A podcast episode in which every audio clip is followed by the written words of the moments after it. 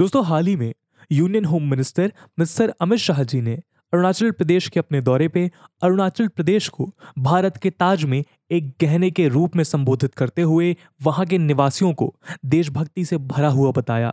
जब उन्होंने national defence university के लिए मेमोरेंडम ऑफ अंडरस्टैंडिंग साइन किया तो यह आश्वासन भी दिया कि भारत जिस दिन आज़ादी के 100 साल मना रहा होगा उस दिन नॉर्थ ईस्टर्न स्टेट्स भी विकास के मामले में अन्य राज्यों के बराबर होंगे। अमित शाह जी की बात यहाँ महत्वपूर्ण इसलिए है क्योंकि अपने कल्चर, ट्राइबल कम्युनिटीज़ और नेचुरल ब्यूटी के लिए जाने जाने वाले नॉर्थ ईस्ट कई डेवलपमेंटल एस्पेक्ट्स में नेशनल स्टैंडर्ड्स के मुकाबले काफ़ी पीछे हैं और 1962 में हुए इंडो चाइना वॉर के साथ साथ पिछले कुछ सालों से चल रहे चाइनीज़ एग्रेशन के कारण नॉर्थ ईस्टर्न स्टेट्स और खासकर अरुणाचल प्रदेश ब्रेकिंग न्यूज़ बनता रहता है। इस एग्रेशन ने सेंट्रल और स्टेट गवर्नमेंट को इस राज्य की डेवलपमेंट को आगे बढ़ाने के लिए भी इंकरेज किया है। दोस्तों, ये तो स्टेट इंफ्रास्ट्रक्चर पिछले कुछ वर्षों में डेवलप हुआ है, लेकिन अरुणाचल प्रदेश को नेशनल स्टैंडर्ड तक पहुंचने के लिए आज भी एक लंबा सफर तय करना बाकी है। आखिर क्यों अरुणाचल प्रदेश नेशनल स्टैंडर्ड्स की तुलना में डेवलपमेंट में पीछे है? अरुणाचल प्रदेश के डेवलपमेंट के सामने कौन से इश्यूज बाधा बन रहे हैं और सरकार ने उन्हें रिजॉल्व करने के लिए क्या क्या कदम उठाए हैं? इन सब सवालों के साथ आज हम इस वीडियो में अरुणाचल प्रदेश की केस स्टडी डिस्कस करेंगे और आपको इस राज्य से संबंधित कई एस्पेक्ट से रूबरू कराएंगे। लेकिन दोस्तों, आगे बढ़ने से पहले मैं आपको बताना चाहूँगा कि वीडियो कई सारे एस्पेक्ट से इम्पॉर्टेंट है। यूपीएससी मेंस एग्जामिनेशन में इससे जुड़े सवाल जीएस2 के पॉलिटी एंड गवर्नेंस और जीएस3 के इंफ्रास्ट्रक्चर सेक्शन में पूछे जा सकते हैं। तो बिना किसी देरी के आइए शुरू करते हैं आज का डिस्कशन। दोस्तों, लैंड ऑफ डॉनलेट माउंटेन्स के नाम से पहचाना जाने वाला Arunachal Pradesh orchid paradise, land of rising sun और पैराडाइज ऑफ बॉटनिस्ट के टाइटल से भी जाना जाता है। नॉर्थ ईस्टर्न इंडिया में हिमालय की गोद में वादियों और जंगलों से घिरा हुआ ये प्रदेश अपने आप में एक कहानी है। लगभग 83,743 स्क्वायर किलोमीटर के एरिया के साथ Arunachal Pradesh north eastern states में एरिया के मामले में लार्जेस्ट माना जाता है। इसकी स्ट्रेटेजिक इंपॉर्टेंस का अंदाज़ा आप इस बात से लगा सकते हैं कि ये अपनी इंटरनेशनल बाउंड्रीज कई कंट्रीज़ के साथ शेयर करता है। अरुणाचल प्रदेश वेस्ट में भूटान के साथ 160 किलोमीटर, नॉर्थ और नॉर्थ ईस्ट में Tibet autonomous region of China के साथ 180 किलोमीटर और ईस्ट में म्यांमार के साथ 440 किलोमीटर का एक लंबा इंटरनेशनल बॉर्डर शेयर करता है। वहीं नॉर्थ में बर्फ से ढके पहाड़ इसकी सुरक्षा करते हैं। वहीं साउथ में ब्रह्मपुत्र वैली के प्लेन्स इसे सॉइल फर्टिलिटी प्रदान करते हैं। ये कहना गलत नहीं होगा कि अरुणाचल प्रदेश में हरे भरे जंगल, डीप रिवर वैलीज और खूबसूरत प्लेट्यूज का संगम देखने को मिलता है। इनफैक्ट इस राज्य का 79.33% जियोग्राफिकल एरिया फॉरेस्टेड है, जो इसे इंडिया का सेकेंड लार्जेस्ट फॉरेस्टेड स्टेट बनाता है। देश के 20% फौना स्पीसीज का घर होने के साथ साथ यहाँ 4500 species of flowering plants, 23 species of conifers, 35 species of bamboos, 20 species of cane, 52 species of rhododendron और more than 500 species of orchids पाए जाते हैं। ये data Indian state of forest report 2021 से लिया गया है। इसकी 5 रिवर वैलीज हैं कामेंग, सुबनसिरी, सियांग, लोहित और तिरप। इनमें कई ट्राइबल कम्युनिटीज रहती हैं जिनके बीच हाई माउंटेन्स और डेंस फॉरेस्ट के कारण कम्युनिकेशन गहरे नहीं हो पाए हैं और समय के साथ सभी ने अपनी एक डिस्टिंक्ट आइडेंटिटी बनाकर 50 से भी अधिक लैंग्वेजेस और डायलेक्ट्स को जन्म दिया है। लगभग 10 लाख की टोटल पॉपुलेशन में करीब 65% आबादी ट्राइबल्स की है, जिनमें 26 मेजर ट्राइब्स और 100 से भी ज़्यादा सब ट्राइब्स मौजूद हैं। सिग्निफिकेंट ट्राइबल ग्रुप्स में मोनपास, निशिस, अपातानिस, नोक्तेस और शेरडुक पेंस शामिल हैं। नेशनल सेंसस 2011 के अनुसार अरुणाचल प्रदेश में सेक्स रेशियो 938 है, यानी हर 1000 मेल्स पे 938 फीमेल्स हैं, जो नेशनल एवरेज 940 से कम है। चाइल्ड सेक्स रेशियो यानी एज ग्रुप 0 to 6 ईयर्स में हर 1000 मेल में से 964 फीमेल्स मौजूद हैं। लगभग 22.94% आबादी अर्बन रीजन्स में रहती है, जिसका मतलब ये हुआ कि majority of the population rural इलाकों में बसी हुई है। अरुणाचल प्रदेश की लिटरेसी रेट ने भी लेटेस्ट सेंसस में एक अपवर्ड ट्रेंड देखा है। 2011 पॉपुलेशन सेंसस के मुताबिक 65.38% आबादी लिटरेट है, जिसमें मेल लिटरेसी 72.55% है और फीमेल लिटरेसी 57.70%। दोस्तों, जितना खूबसूरत इसका भूगोल है उतना ही दिलचस्प इसका इतिहास भी है। आइए जानते हैं अगले सेक्शन में। दोस्तों, बेशक अरुणाचल प्रदेश का ये नाम काफी रिसेंट हो, लेकिन इस रीजन का मेंशन हमें कलिका पुराण जैसे प्राचीन हिंदू लिटरेचर और महाभारत और रामायण में भी मिलता है। 500 BCE और 600 CE के बीच इसके north western parts Monpa kingdom of Monyul के अंडर थे। आने वाले समय में असम के छूतिया और अहोम किंगडम ने भी इसके कुछ हिस्सों पर रूल किया। सियांग के फुटहिल्स में 14th सेंचुरी के मालिनी थान जैसे हिंदू मंदिरों के रिसेंट रून्स भी ये संकेत देते हैं कि वे छूतिया शासनकाल के दौरान बनाए गए थे। साथ ही लगभग 400 ईयर्स पुरानी तवांग मॉनेस्ट्री अरुणाचल और तिब्बतन्स के बीच के हिस्टोरिकल रिलेशनशिप की गवाही देते हैं। इस राज्य के इतिहास में नेक्स्ट मेजर फेज ब्रिटिश शासन के दौरान था, जब 1826 में अरुणाचल प्रदेश के कुछ पार्ट्स असम राज्य के साथ ट्रीटी ऑफ यंदावो के बाद ब्रिटिश इंडिया के अंदर लाए गए। दोस्तों, treaty of Yandabo Anglo-Burma war के बाद बर्मा और ब्रिटिश के बीच साइन की गई थी और अरुणाचल प्रदेश के बाकी हिस्से उस वक्त हिल्स और फॉरेस्ट के कारण किसी भी देश द्वारा क्लेम नहीं किए गए थे। लेकिन इन एरियाज के टी कल्टीवेशन को और सिक्योर करने के लिए 1912-1913 में ब्रिटिश गवर्नमेंट ने ट्राइबल मेजोरिटी एरियाज के इंडिजिनस पीपल की सहमति के साथ नॉर्थ ईस्ट फ्रंटियर ट्रैक्ट यानी कि NEFT का एक रीजन कार्व आउट किया, जिसमें 3 सेक्शन शामिल थे: Balipara frontier tract, Lakhimpur frontier tract और सादिया फ्रंटियर ट्रैक्ट, जिन्हें उस समय के यूजुअल लॉज गवर्न नहीं करते थे।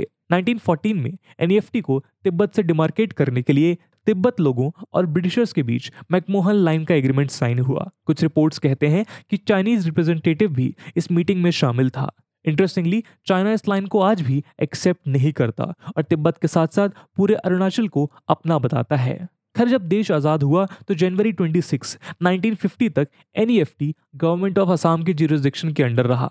1950 में बलीपारा, तिरप, अबोर हिल डिस्ट्रिक्ट और मिशमी हिल डिस्ट्रिक्ट के सारे plain land areas Assam government को ट्रांसफर कर दिए गए। नॉर्थ ईस्ट फ्रंटियर रेगुलेशन 1954 के इंट्रोडक्शन के थ्रू ट्यूनसांग फ्रंटियर डिवीजन को छोड़ NEFT के बाकी portions north east frontier agency यानी कि NEFA के रूप में डेजिग्नेट कर दिए जाते हैं और ट्यूनसांग फ्रंटियर डिवीजन 1963 में नागालैंड के फॉर्मेशन के बाद उसका हिस्सा बन जाता है। दोस्तों, NEFA 1963 से 1965 तक मिनिस्ट्री ऑफ एक्सटर्नल अफेयर्स और 1965 से 1972 तक मिनिस्ट्री ऑफ होम अफेयर्स के अंडर एडमिनिस्टर किया जाता है। लेकिन 1972 में इसे यूनियन टेरिटरी का स्टेटस देने का फैसला किया गया, जिसके बाद 1987 में इसे अपनी स्टेटहुड प्राप्त हुई। अपने फॉर्मेशन के बाद से अरुणाचल ने काफ़ी प्रोग्रेस देखी है। स्टेट का एनुअल बजट पिछले कुछ सालों में 12,500 करोड़ से बढ़कर 26,000 करोड़ तक हुआ है, जहां उसके पड़ोसी राज्य असम की GDP लगभग 3,35,000 करोड़ है, वहीं अरुणाचल प्रदेश की GDP 30,000 करोड़ के आसपास है। लेकिन यहाँ गौर करने वाली बात यह है कि रिसेंट ईयर्स में स्टेट की GDP 10,000 करोड़ रुपए से 3 गुना बढ़कर 30,000 करोड़ रुपए हो गई है, जिससे उम्मीद जताई जा रही है कि आने वाले समय में यह और इम्प्रूव होती दिखाई देगी। दोस्तों, ये तो बात सच है कि अरुणाचल प्रदेश ने वजूद में आने के बाद काफ़ी प्रोग्रेस की है, लेकिन अरुणाचल को नेशनल स्टैंडर्ड्स तक पहुंचने के लिए अब भी ग्रोथ और डेवलपमेंट की कई सीढ़ियां चढ़नी है। North eastern region district SDG index report में भी अरुणाचल प्रदेश को लो रैंक मिलने के बाद आज एक बार फिर एक्सपर्ट्स द्वारा फोकस उसकी ग्रोथ और डेवलपमेंट से संबंधित इश्यूज पे किया जा रहा है। करंट टाइम्स में अरुणाचल एक्सटर्नल और इंटरनल दोनों ही प्रकार के इश्यूज फेस कर रहा है। अगर एक्सटर्नल थ्रेट्स और इश्यूज की बात करें तो चाइना का अरुणाचल प्रदेश स्पेशली तवांग पे अपने क्लेम्स को इंक्रीज करने की कोशिश करना कुछ सालों से इंडिया के लिए और अरुणाचल के लिए एक मेजर इशू बना हुआ है। इनफैक्ट अरुणाचल के बॉर्डर एरियाज में सैटेलाइट इमेजेस द्वारा ये भी ऑब्जर्व किया गया था कि चाइना ने वहाँ विलेजेस डेवलप करने शुरू कर दिए हैं और लगभग 15 प्लेसेस को रीनेम कर दिया है। एक्सपर्ट्स के अनुसार अगर आने वाले समय में डायलॉग्स के थ्रू बॉर्डर डिस्प्यूट्स को सेटल करने की कोशिश की जाएगी तो चाइना विलेजेस का हवाला देकर उन एरियाज में अपने क्लेम को जस्टिफाई कर सकता है। पिछले कुछ सालों से बढ़ते चाइनीज एग्रेशन के कारण प्राइवेट इंडस्ट्रीज भी इन्वेस्टमेंट करने से पीछे हट रही हैं।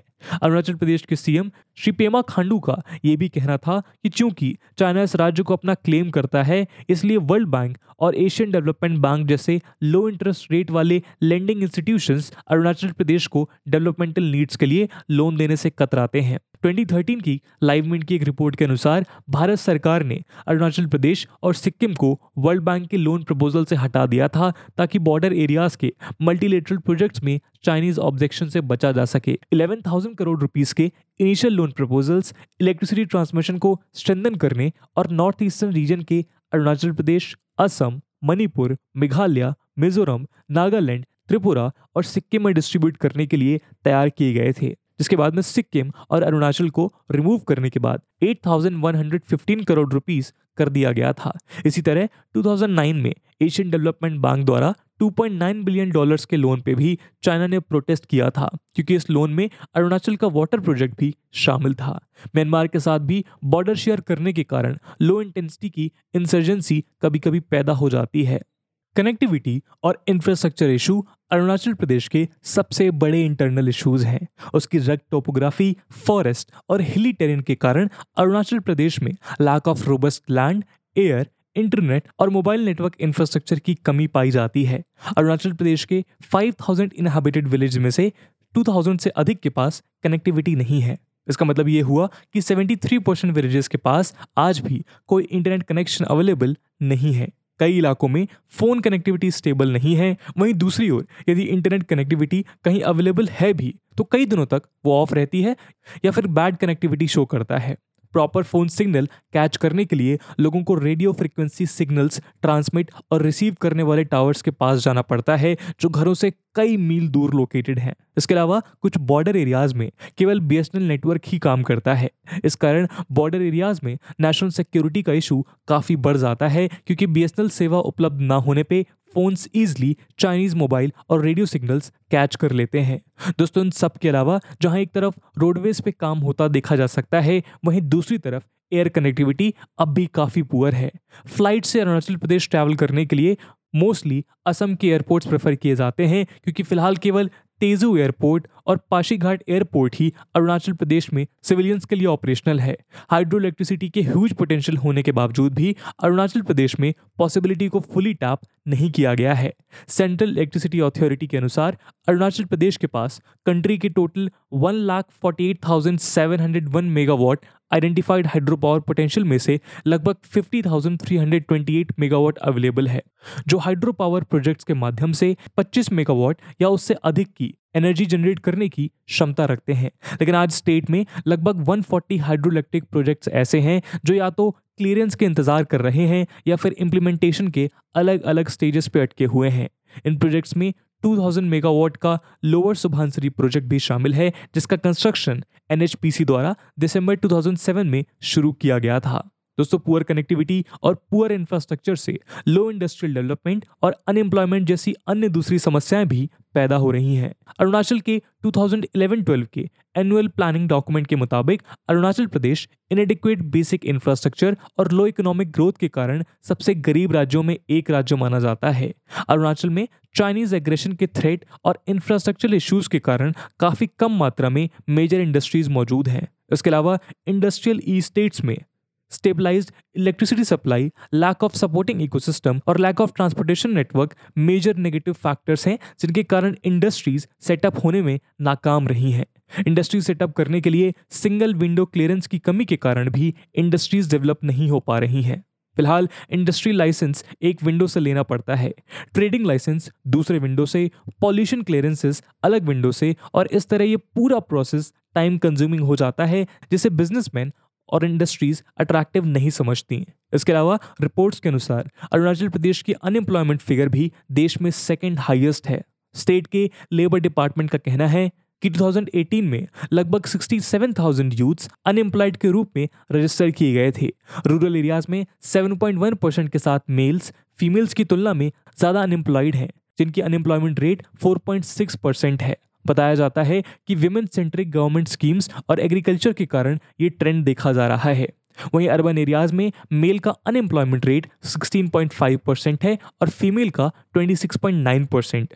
दोस्तों, मेजर इंडस्ट्रीज के एब्सेंस की वजह से अधिकांश यूथ गवर्नमेंट जॉब्स पे ही डिपेंड करते हैं, लेकिन गवर्नमेंट जॉब्स भी अब सैचुरेट हो रही हैं जिसके कारण वैकेंसीज ज़्यादा अवेलेबल नहीं हो पा रही हैं। दूसरी तरफ एजुकेटेड यूथ की बढ़ती संख्या के साथ नौकरी की मांग भी बढ़ती जा रही है।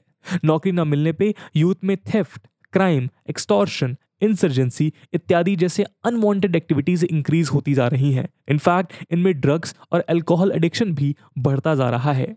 लोकल इश्यूज में literacy rate, low education retention, deforestation और असम के साथ बाउंड्री डिस्प्यूट भी बड़ी समस्याएं बनते हुए नजर आ रहे हैं। सेंसस 2011 के अनुसार लिटरेसी रेट में हमारे देश का नेशनल एवरेज 74.04% है, जिसमें 82.1% मेल और 65.46% फीमेल्स लिटरेट हैं, यानी उन्हें पढ़ना और लिखना आता है। लेकिन अरुणाचल की लिटरेसी रेट 65.4% के साथ नेशनल एवरेज से काफ़ी कम है, जहां मेल की लिटरेसी रेट 72.6% है और फीमेल्स की 57.7%। वहीं एजुकेटेड यूथ जिसने at least 11 years of schooling complete की है, अरुणाचल में 21.7% है, बल्कि एजुकेटेड यूथ का नेशनल एवरेज 24.9% है। इतना ही नहीं, 2019 की annual status of education report यानी कि ASER रिवील करती है कि अरुणाचल प्रदेश में 5th स्टैंडर्ड में एनरोल्ड बच्चों में से 50% बच्चे भी 2nd स्टैंडर्ड की टेक्स्ट बुक रीड नहीं कर पा रहे थे।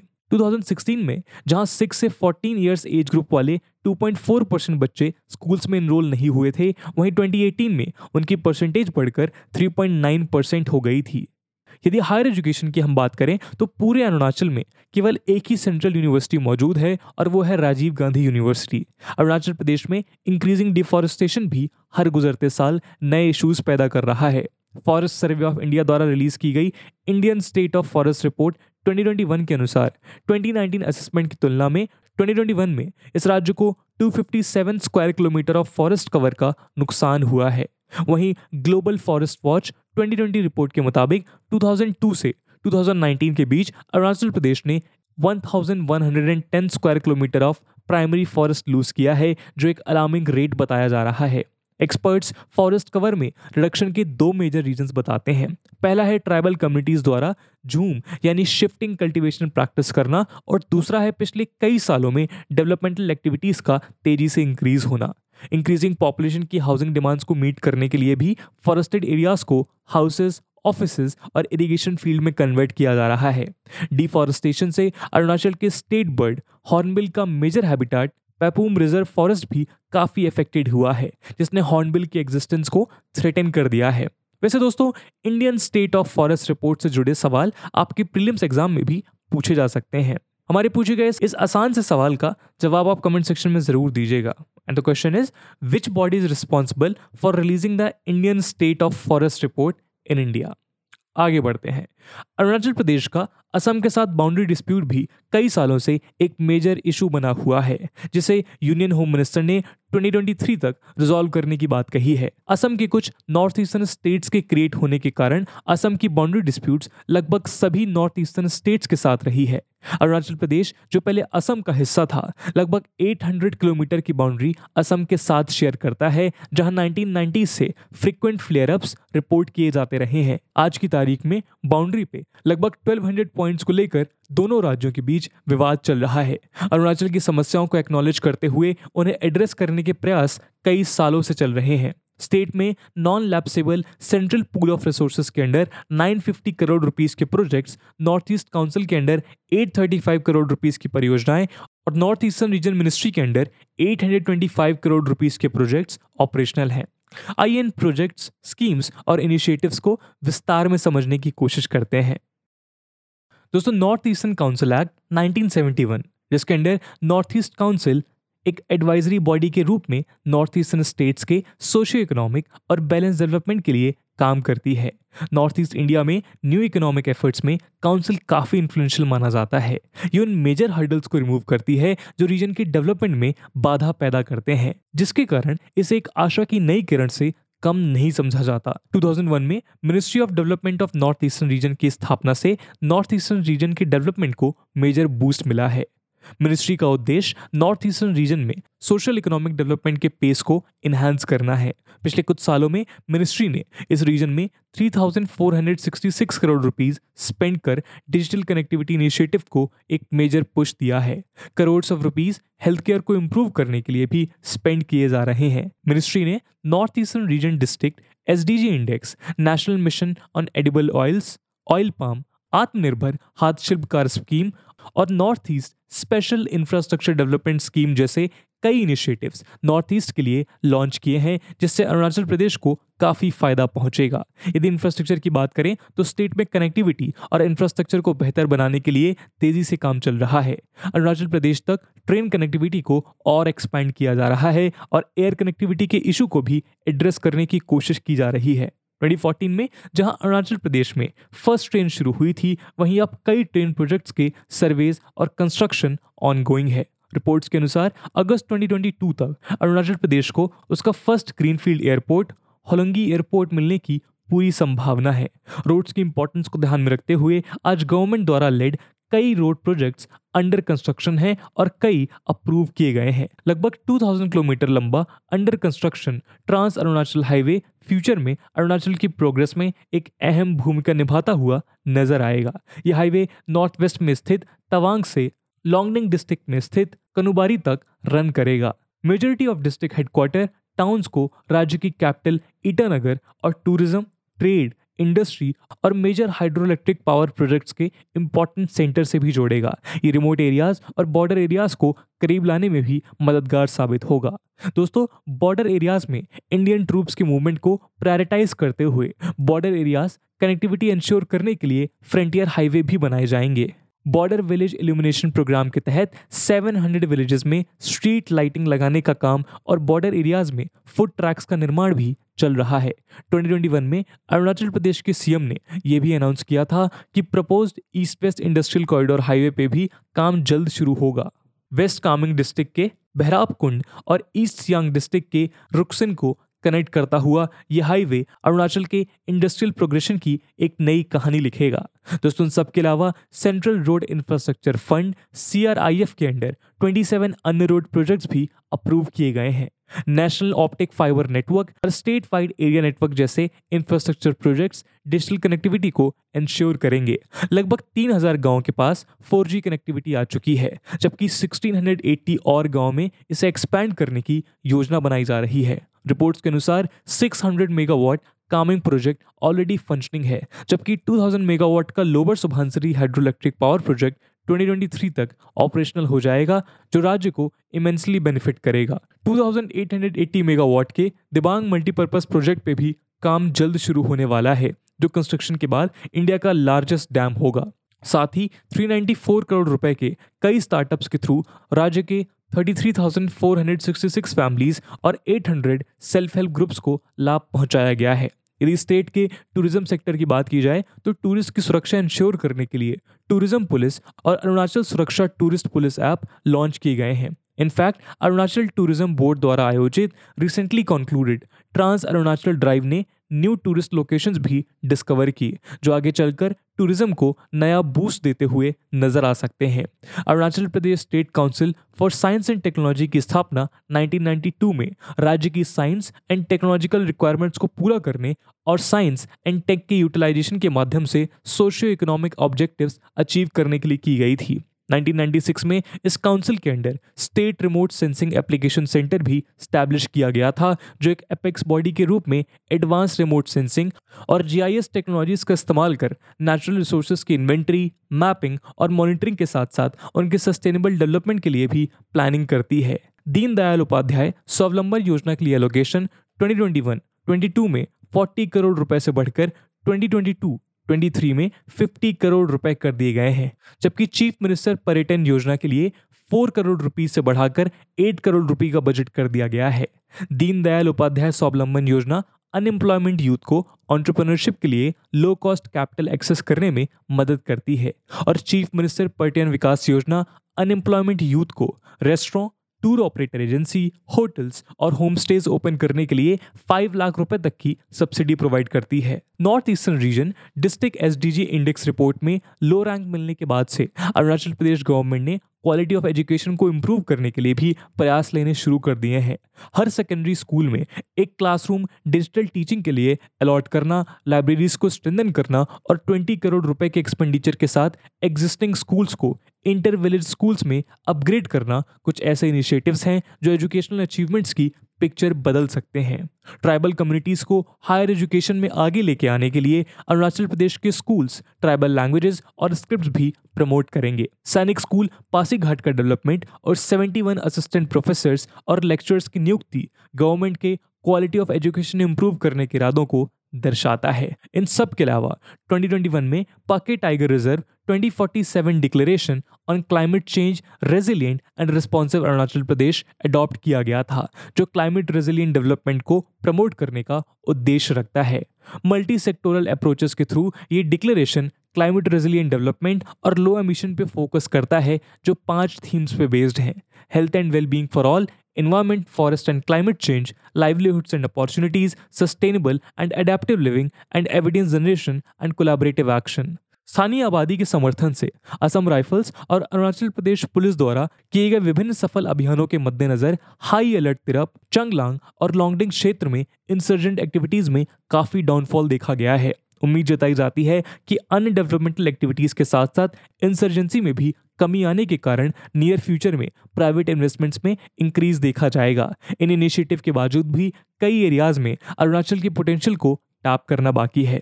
उनमें सबसे प्रमुख है ईस्ट एशियन कंट्रीज के साथ डीप रिलेशन। भूटान और म्यांमार जैसे देशों के साथ बॉर्डर शेयर करता हुआ यह प्रदेश इंडिया के लिए एक इम्पॉर्टेंट गेटवे का रोल निभा सकता है। ईस्ट एशियन नेशंस के साथ ट्रेड और कल्चरल रिलेशंस और गहरे किए जा सकते हैं। साथ ही हम आसियान नेशंस के साथ कोलैबोरेट करके इकोनॉमिक डेवलपमेंट के लिए इन्वेस्टमेंट का न्यू रूट ओपन कर सकते हैं। $3.8 ट्रिलियन की कंबाइंड जीडीपी वाले आसियान देशों के साथ बिजनेस कोलैबोरेशंस करके अरुणाचल की ओवरऑल जीडीपी को मेजर बूस्ट दिया जा सकता है। एक्ट ईस्ट पॉलिसी के माध्यम से इंडिया साउथ ईस्ट और ईस्ट एशिया के साथ अपने संबंध को एक नई दिशा की ओर लेके जा सकता है। नॉर्थ ईस्ट इंडिया का डेवलपमेंट इंडिया और साउथ ईस्ट एशिया के बीच एक ब्रिज का काम कर सकता है और इसीलिए अरुणाचल प्रदेश और अन्य नॉर्थ ईस्टर्न स्टेट्स की डेवलपमेंट और ग्रोथ को इंडिया के डेवलपमेंट प्लान में टॉप प्रायोरिटी में रखने की आवश्यकता है।